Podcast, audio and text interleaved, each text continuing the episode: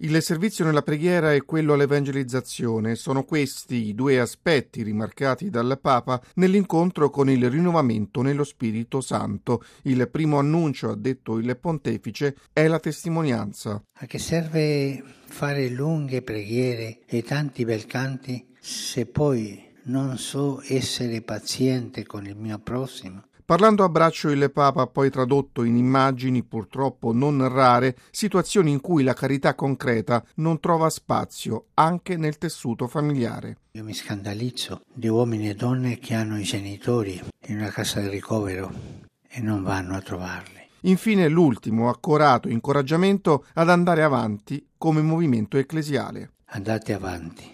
Di cuore benedico voi e il vostro servizio e vi chiedo per favore di pregare per me.